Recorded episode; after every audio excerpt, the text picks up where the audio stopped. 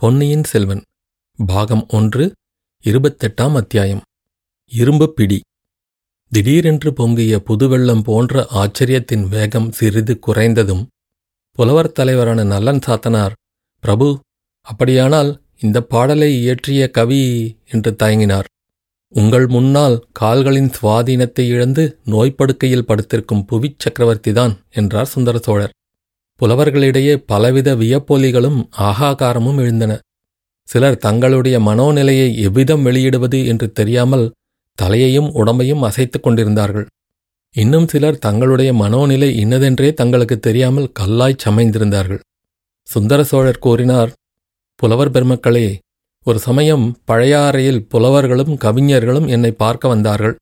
அந்த கூட்டத்தில் உங்களில் சிலரும் இருந்திருக்கலாம். ஒவ்வொருவரும் சோழ குலத்தின் வள்ளல் தன்மையை குறித்து ஒவ்வொரு பாடல் சொன்னார்கள். என்னை பற்றியும் பாடினார்கள். நான் இவருக்கு அதை கொடுத்தேன் அவருக்கு இதை அளித்தேன் என்றெல்லாம் பாடினார்கள். அச்சமயம் இளைய பிராட்டி குந்தவையும் என் அருகில் இருந்தாள். புலவர்கள் பரிசீல்கள் பெற்றுச் சென்ற பிறகு அவர்கள் பாடிய பாடல்களை அரசிளங்குமரி புகழ்ந்து பாராட்டினாள்.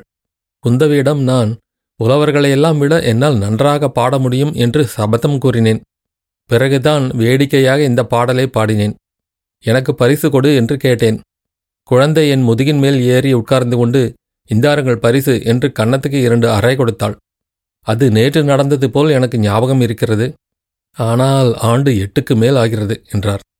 விந்தை விந்தை என்றும் அற்புதம் அற்புதம் என்றும் புலவர்கள் கூறி மகிழ்ந்தார்கள். குந்தவை பெயரை கேட்டதுமே வந்தியத்தேவனுக்கு மெய் சிலிர்த்தது. சோழகுலத்தில் பிறந்த அந்த இணையில்லா பெண்ணரசியின் எழிலையும் புலமையையும் அறிவுத்திறனையும் பற்றி அவன் எவ்வளவோ கேள்விப்பட்டதுண்டு. அத்தகைய அதிசய அரசகுமாரியை பெற்றெடுத்த பாக்கியசாலியான தந்தை இவர். தாய் அதோ பக்கத்தில் அமர்ந்திருக்கும் மூதாட்டி. சுந்தர சோழர் தம் செல்வ புதல்வியை குறித்து பேசும்போது எவ்வளவு பெருமிதத்துடன் பேசுகிறார். அவர் குரல் எப்படி தழுதழுத்து உருக்கம் பெறுகிறது. வந்தியத்தேவனுடைய வலக்கரம் அவனுடைய இடையைச் சுற்றி கட்டியிருந்த பட்டுத் துணிச்சுருளை தடவி பார்த்தது.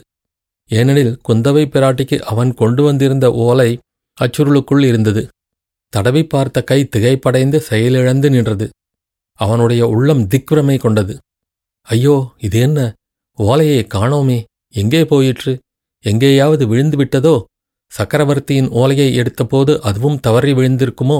எங்கே விழுந்திருக்கும்? ஒருவேளை ஆஸ்தான மண்டபத்தில் விழுந்திருக்குமோ? அப்படியானால் சின்ன பழுவேட்டரையரின் கையில் சிக்கிவிடுமோ? சிக்கிவிட்டால் அதிலிருந்து ஏதேனும் அபாயம் முளைக்குமோ?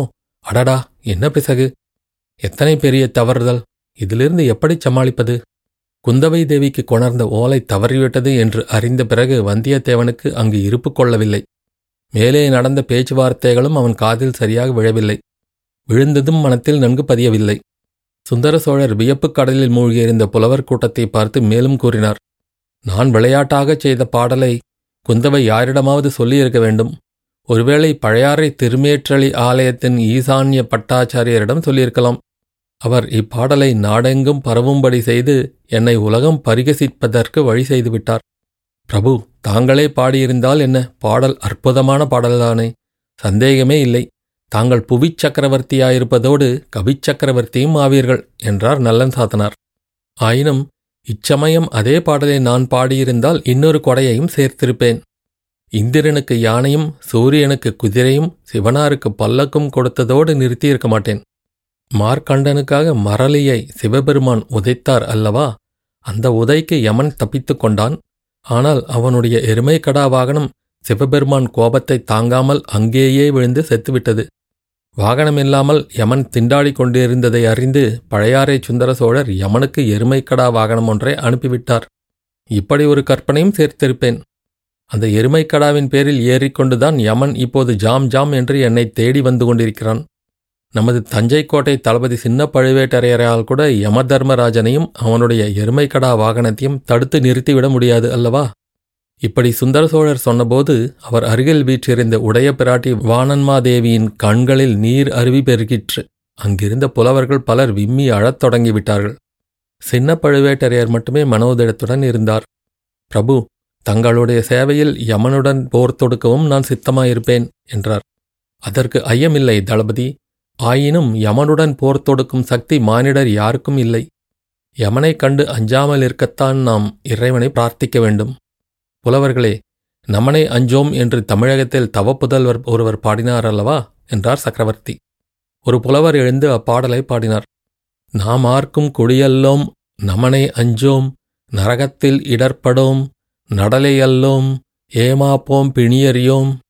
சக்கரவர்த்தி இந்த இடத்தில் குறுக்கிட்டு ஆஹா இறைவனை பிரத்யட்சமாக தரிசித்த மகானைத் தவிர வேறு யாரால் இவ்வளவு துணிச்சலாக பாட முடியும்? அப்பர் சுவாமிகளுக்கு கொடிய சூலை நோய் இருந்தது. இறைவன் அருளால் நோய் நீங்கிற்று. எனவே பிணியறியோம் என்று பாடியிருக்கிறார். புலவர்களே என்னை பற்றியும் என் கொடைகளைப் பற்றியும் பாடுவதை நிறுத்திவிட்டு இனி இத்தகைய அருள்வாக்கை பாடுங்கள். அப்பரும் சம்பந்தரும் சுந்தரமூர்த்தியும் இதுபோல் ஆயிரக்கணக்கான பக்திமயமான தீன் தமிழ் பாடல்களை பாடியிருக்கிறார்கள். அப்பாடல்கள் எல்லாவற்றையும் ஒருங்கு சேர்த்தால் எவ்வளவு நன்றாயிருக்கும்?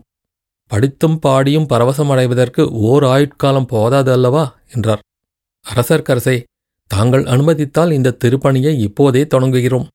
இல்லை என்னுடைய காலத்தில் நடக்கக்கூடிய திருப்பணி அல்லாது எனக்கு பின்னால் இவ்விதம் கூறி தயங்கி நின்ற சுந்தர சோழர் சிந்தனையில் ஆழ்ந்தார். அரண்மனை மருத்துவர் சின்ன பழுவேட்டரையர் அருகில் வந்து அவர் காதில் ஏதோ சொன்னார். அதை கவனித்த சுந்தர சோழர் தூக்கி வாரி போட்டவரைப் போல் கண்ணை நன்கு விழித்து சபையோரை பார்த்தார்.